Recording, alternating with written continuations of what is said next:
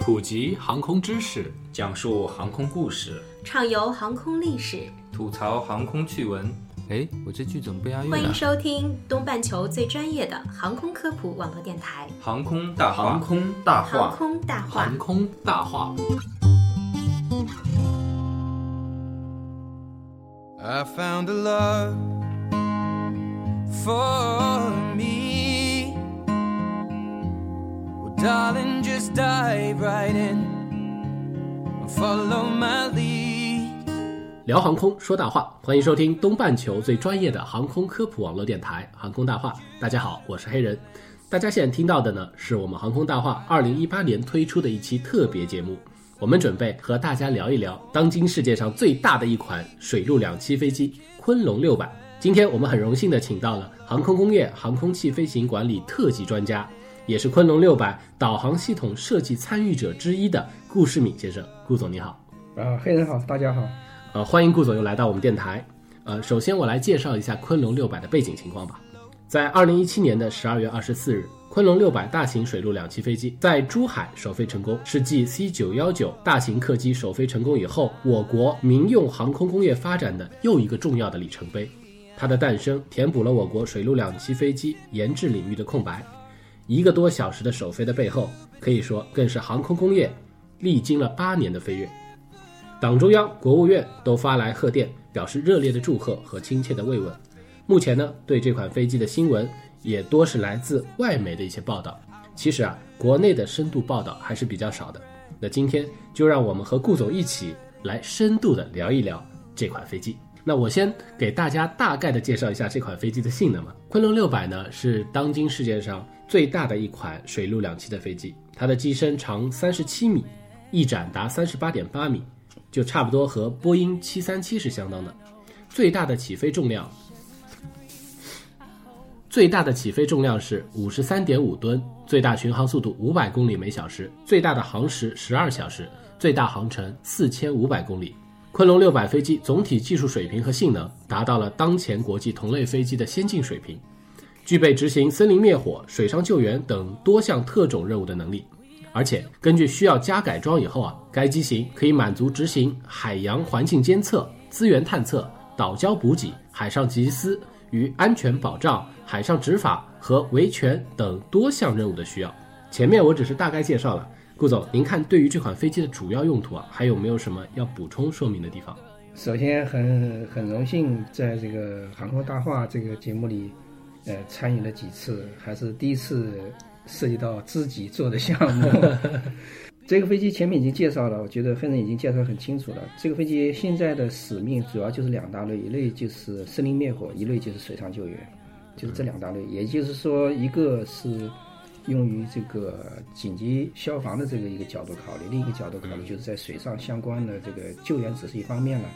所以后面提到的这些海洋方面的其他的这种监管也是需要的。嗯，呃，总体上也就是在这些范围之内了。哦，我们看到那个央视经常在新闻上播放的一些昆龙六百的宣传片，好像也主要就是演示它一个储水灭火和救援两个功能，对对是吧？嗯，那么接下来我们想聊一下昆龙六百这款飞机的定位和意义主要体现在哪里啊？嗯呃，这个之前呢，我做了一些调研，搜狐新闻上就说啊，中国的海洋维权以后就全靠它了。新浪新闻上面呢就说这款飞机啊能够飞遍南海，呃，可以飞出岛链进行巡航。那我们可以看到这些文章的背后的色彩，呃，都偏向于南海问题这块儿比较聚焦。那想请也请呃您帮着分析一下这款飞机对我国的这个南海地区的是不是具有这样一些战略意义？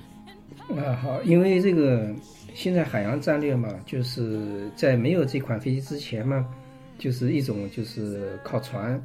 但船的这个时效不行，因为它这个呃航速太慢了。比如说你要走个比较远的地方的话，时间比较长。嗯还有一个，现在当然有飞机，比如说直升机或者是固定翼飞机，但这种飞机去了以后呢，它只能在空中看，它解决不了水上真正遇到的问题。嗯那么这个水上飞机呢，就是昆龙六百呢，就比较好的就解决了这个两方面的矛盾。一方面呢，需要很快的抵达这个相关的海域去做它相关的业务，嗯，再一个它可以落水，就是在水里面降下去，嗯，那么这样就可以跟呃在当地的这个船只啊什么汇合，那么有些特殊的任务也好，或者是具体的需求也好，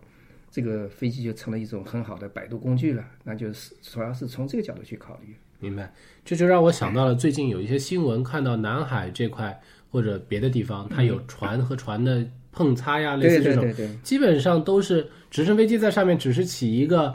很少的救援能力，更多是一些采集图像，对。然后通讯啊对，及时传转达信息这个功能，而主要救人还是靠来往船只的，对。大量的船只救救生艇，对。所以这款飞机在这个方面就能起到关键作用，是吧？对，假如说这个船它有能力去救这个人，但是它可能需要一些特种的装备，可能需要一些专科的医生。对。那么这个时候，你这个水上飞机去了以后就很方便，把它相关的诊疗设备带过去，像相关的专家带过去，飞过去以后，它马上就落下去，落下去以后把这些专家就送到船上去，就要类似于这样的事情，嗯，就起到了一个很好的时效工具吧，应该是从这个角度去考虑。他自己本身并不是要做一种呃装备要要去要去做什么事，它主要是起到这么一个平台的作用。更多是一个保偏保障类的一个对对对对工具。对，嗯，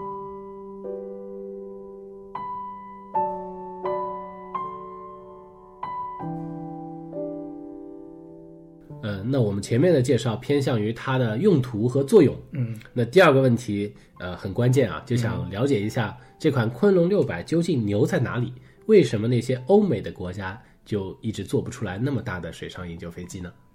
啊，这个要是从历史上讲的话，航空起源就是从水上飞机起源的，尤其是在一战时期，呃，一战之前的话，就是欧美都做了很大的水上飞机了。当然那个时候的技术啊、工艺制造啊、材料都是跟现在都是差得很远了。嗯，那么，因为当时航空莱特兄弟发明这个飞机以后，呃，在往大型化走的时候是没有任何经验的，所以当时就是想到从这个船的角度去搞这个大型飞机。嗯，当时就有两个两个先先期的条件，那个时候也没什么大型机场，所以就是想能够利用码头啊这个哦这种能力。再一个呢，就是从技术上做这么大的飞机的话，比如说要装五十个人、六十个人，这么大的结构是怎么搞的？嗯，也没什么经验，所以都是从船上航海这个角度来的。所以现在为止，航空的，尤其是飞行方面的这个词汇，都是航海过来的。比如说，这个从英语上来讲，我们现在这个机长就是船长，同一个字，对对吧？我们这个副驾驶，呃，在航海就叫大副，对，然后还有二副，什么都是类似的。还有航路、航对，航路航这都是从航，直直接从航航航海上直接借鉴过来，包括现在的这个经纬度啊、节啊这些所有的术语。但是为什么现在他就不去做了呢？因为技术发展了以后呢，就是欧美的国家就发现，呃，技术上也成熟了、进步了，他就觉得是专用的陆地飞机会比这种基于航海技术的这个飞机要要先进，所以他们慢慢就不再不再做这个飞机了。到了一九三零年代之后呢，就逐渐逐渐转向陆地专用的飞机了。各个城市也意识到这个问题了，也开始造机场了。那么这样对于水上飞机的需求呢，就就萎缩了。现在不造这个水上飞机，就是因为两种情况，一种一种情况是欧美国家，欧美国家它基本上是属于一种市场经济，它要去考虑这个投资效益的问题。他觉得去投资了这个水上飞机以后呢，他没有什么效益。像波音公司，它是个私人公司，它考虑赚钱。那么对于一些其他一些国家来说呢，中小国家来说，它也许想搞，但是它没有这没有这个国力来搞。嗯。那对于我们的国家来说呢，正好就是占了这个天时地利人和。我们这种优越的政治制度，能够用我们常规的话说，就是集中钱办大事。对，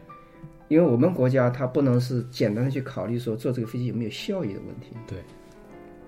而是说它作为一个综合国力的体现。那么有这么多，我们有这么长的海岸线，而且我们这个海岸线跟别的国家还有很大的特点，就是我们这么长的海岸线啊，它这个居民的密度是非常大的，像浙江啊、福建啊这些岛屿之间，这个居民量是很大的。所以像这种，呃，我们这种国家特点的话，对于这个航空的需求还是客观存在的。水上飞机它就能够解决这个问题，它能够解决我们这么多岛链的正常的生活当中，比如说现在一个简单一点的事情，在这个浙江的岛屿上，老百姓要打个幺二零救个救叫个救护车，嗯，他现在只要拿船把这个这个救护车摆渡，那就速度就很慢了，对吧？对对，如果再发生一些比较大的、大规模的，比如说海啸啊这种，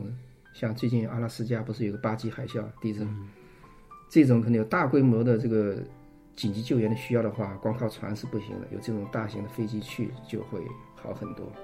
当然还有森林灭灭火这方面各方面的功能，就是我们不是一个简单的从它的经济效益去衡量这个飞机，那么我们用国家力量去保证这样一个飞机。那么这个呢，就是我们具备了这样一个国家的这个综合实力的体现，去做这款飞机。其次呢，就是说这个飞机，因为前面讲的欧美基本上在一九三零年代之后就不再搞水上飞机了，所以说到目前为止也有个几十年的断档期了。哦，那么这方面的技术就基本上都都都都没有再继续发展了。所以对于我们国家来说，要搞这么目前来讲，应该算是世界上最大的一款水上飞机的话，并没有很多成功的经验可以去借鉴，不像常规的飞机，波音、空客，随便我说句实在的话，现在常规的设计软件，就是你要经过一定的培训，就能够设计出一款不可能不能说它非常优秀，但是它是能用的一个一个飞机，这是没有问题的。满足用途，实对现用途。但是水上飞机就没有这样的东西，因为没有人去研发这样的东西，所以对我们来说，就是一个是国家的经济实力体现在这里，一个是综合的技术实力已经体现出来了。所以前面你提到的是八年时间，对于我来说，对于我们这个项目参与者来说，在国家这个有限的投入这个情况下，包括我们单位实际上还有大规模的其他任务的这个这个承担的这个情况下，没错，还要抽出精力去做这个飞机，而且而且这个飞机是没有样板的，嗯，就是完全要靠自己去摸索去干的。八年时间，我认为是非常非常快的一个时间，嗯，因为没有任何经验你可以去借鉴，明白。嗯，所以我能不能这样去简单理解您前面说的几个内容？嗯，呃，一块是技术能力的突破，就是我们从技术上填补了国外没有的这个空白，因为就是国外在这一块儿它有停滞，应该说，对，应该说现代设计理念和环境下，嗯，国外现在是没有的，这完全靠我们自己。就是当然了，我们如果是按照一九三十年代的那种方式去设计，那是有现成东西，但是不可能是按那个方式去设计，肯定是要以我们以我们现在的理念去设计它的。明白。这个就是新的东西。而且我们从前面一段话也听到了这架飞机对我们的战略意义、嗯对社会价值，对呃，这些可能是国外的因为价值观的不一样或者战略导向的不一样，他们未必会去做的事，对而我们却急需要去做的事，对，因为我们国家，呃，说的直白一点，就是我们国家的经济实力也养得起这样一个队伍。因为这个水上飞机很多国家是养不起的，因为毕竟你说森林救火也好，水上救援也好，一年也发生几次，对吧？对，那么平时这个机队肯定就是闲置在那里，那么要养这个机队、养这些人、养这些场地、养这些设备是需要花钱的。那么其他国家他就未必政府就拿得出这笔钱来养这个队伍，没错。对吧？然后刚才我也有很强的感觉，就是从实用性角度，如果我们是靠船，如果在茫茫大海上，哪怕去定位那个点，其实是比较困难的。对但如果是站在飞机这个视野的角度上来说，它就可以很精准、很快速的去解决这个问题。对，比如说我们就讲马航的事件，马航三七零的事件，因为当时也是靠飞机在空中巡逻，嗯，发现了一些疑点以后呢，也就是拍个照就回来，因为他没有能力落下去。如果要去昆仑的话，那我觉得情况就会改变很多，他就可以落下去看一看那些东西是不是呃遗失的残骸或者什么样，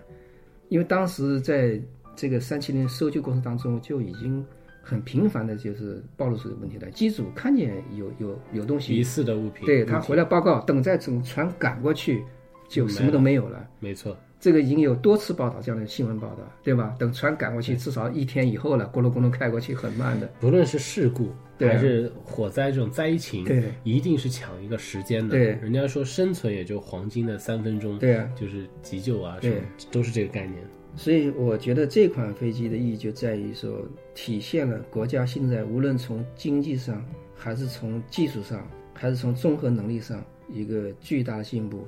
呃，我认为这架飞机，呃，现在呃能够首飞成功，这个而且将来今后投入使用以后，确实是对国家这个航空这个产业有一个很大的推动。嗯，因为现在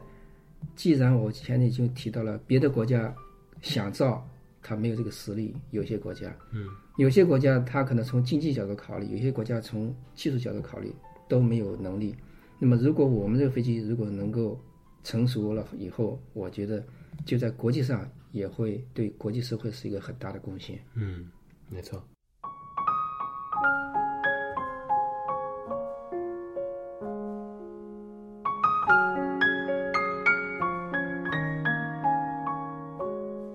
我们目前的是国产制造的一款飞机嘛？嗯那它的技术难点在哪里？另外，我们国产主要体现在哪些方面的国产？我觉得这款飞机是真正的是，呃，可以说是名副其实的国产的。嗯首先，我们从顶层的设计角度来讲，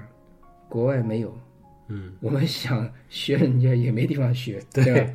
所以呢，这些我因为我们也在做这个设计工作、研发工作，我们跟整个设计师团队在一起，应该说都是做出了这种最大的这个努力去实现这个愿望。那么从具体来讲，从顶层的设计到具体的设备，包括像我们单位研发的这个导航系统，都是完完全全的国产的。嗯这个就非常的有价值了。对，因为我们倒不是说要怎么样去，对吧？并不是说一定要证明是 对每一个元器件都是靠我们自己做出来。但是问题就在于说，欧美它没有这个产品，所以说并不是我们故意要要为了国产化而国产化，而是说现在这种飞机在国外就没有，所以就是自主研发的，就是必须得自主对研，发，必须要自主研发的一个状态。而且我们还研发成功了。对对对对对，所以这就难在这个地方。像其他的呃常规的飞机啊、包括像我们单位的这种产品，欧美的市场上都有强烈的竞争者，而且实事求是讲，他们的水平肯定是都是非常好的，没错。对吧？那么我们在那个产品领域里面，我们觉得跟他们相比还是有技术上的差距。但是在昆龙这个飞机上呢，我们可以很自豪的说，我们所研发的设备就是世界上最先进的，因为世界上没有。没错，就是最领先的水平 对，。就最领先的水平了。对，嗯，听到这里，我相信我们国人每一个国人还是士气大振的，就是做航空业是有这个自豪感的，一种民族的自豪感在的。对，因为我们当时在整个试验过程当中啊，这个包括首飞前的滑跑啊等等，因为我在这个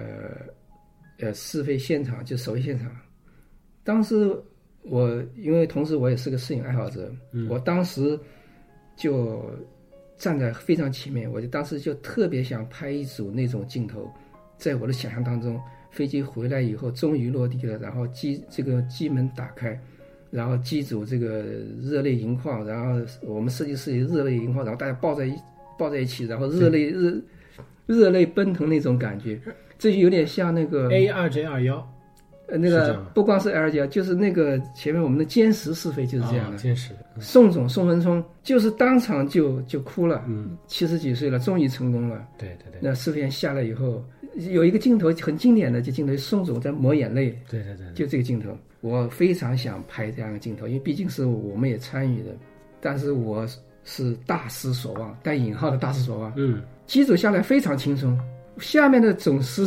我们也是非常轻松，好像就是觉得这是必然成功的事儿，没什么好惊险的。也就是说它的风险概率其实很低，就更多的是它已经很成熟了。因为这是完全是我们自己研发的，没有靠任何外面的力量，我们心里是完全有底的。有底的，所以飞行员也是非常有底的，就下来很随便的下来了，没有任何这种，在我想象就是说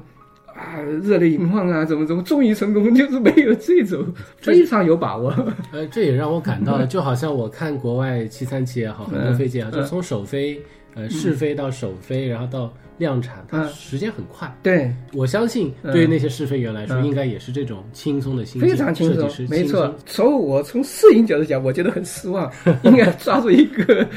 对，像宋总这样抹眼泪这种，男儿有泪不轻弹这种，没错没错，但是我大失所望，机长、副驾驶下来，而且就是很随便的，就是互相啊招呼一下就下来了，也没什么，大家排个队照个相，就没那种感觉，仪式感比较弱。非常轻松，就像已经飞了很多年这飞机。对对对对对，就像一次日常的操作。对对对，所以这个从这个细节，我相信所有的电视台都不会去讲这个事，但只有我们这种研发人员才是感同身受，就是真正知道这个飞行员对我们的产品这么相信，说明我们从一个侧面来讲，就证明了我们的确是做的不错。从最后的结果也看出来，确实是非常成功的一对对个产品。对对，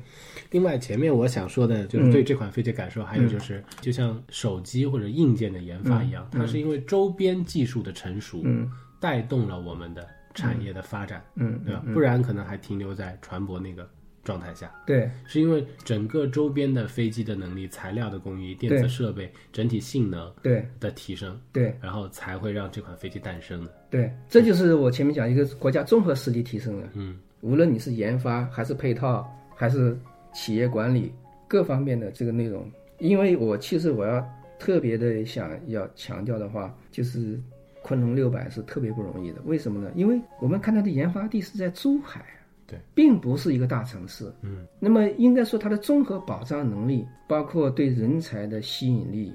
如果我们讲句可能比较俗气的话，就是和 C 为九幺九、和运，比如说对，比如说相比，相比，如果说我们要有一个人才要来，你认为他到上海来给这个上海户口有吸引力呢，还是给这个珠海户口有吸引力呢？那么很明确就是到上海来有吸引力，对对不对？也就是说，在上海的这个竞争环境下，你的最佳的资源配置是很容易就实现了。也更容易的去吸引那些精英人才对加入。但是在珠海，它就是一个地级市的这么一个很小的一个一个城市，对，即便是政府再努力去帮助它，它的资源是很很有限的。还是和大城市有很大的差，距。所以你就我就讲这个例子，就是可以比较的出来，这个飞机的艰难性在哪里？同时，嗯。我觉得从这件事情的事后的报道，我前面开始也说了，嗯。就是有重大战略意义的飞机首飞以后，嗯。相关的社会舆论，嗯。呃和评论，包括各界媒体的报道，嗯也是个人感觉没有九幺九，嗯没有二零，嗯。呃那么的多，或者那么热点的一个话题。嗯。作为我 想收集素材，希望能给大家多提供内容吧。嗯，呃，这块我还是有有一些没有料到的。因为我这个工作时间长了，也有也有很多媒体的朋友，呃，当时我就问他们，也是上海的媒体，我问他们说，这个昆龙要试飞了，要首飞了，要要去吗？呃，不去，好像认为这不是一个热点。对，呃，就是这就像你说一样，就是社会的关注度并不高，但是从我们角度来讲，我觉得这是一个好事，嗯，这给了我们一个空间，让我们很相对从容的去思考问题，去解决问题。我们按照我们自己的这个职业的这个准则去把这个飞机尽量把它做好。那么在我在很多这个交流当中，我们都讲过，就是我都讲过这个观点，就是我们国产品在很多情况下是不受重视的，这我们能够理解。嗯，我们所要做的事情就是没有任何抱怨，我们做好自己的准备。一旦到了国家需要的时候，他们就会发挥他们正常的作用。到那个时候，它的社会价值就体现出来了。没错。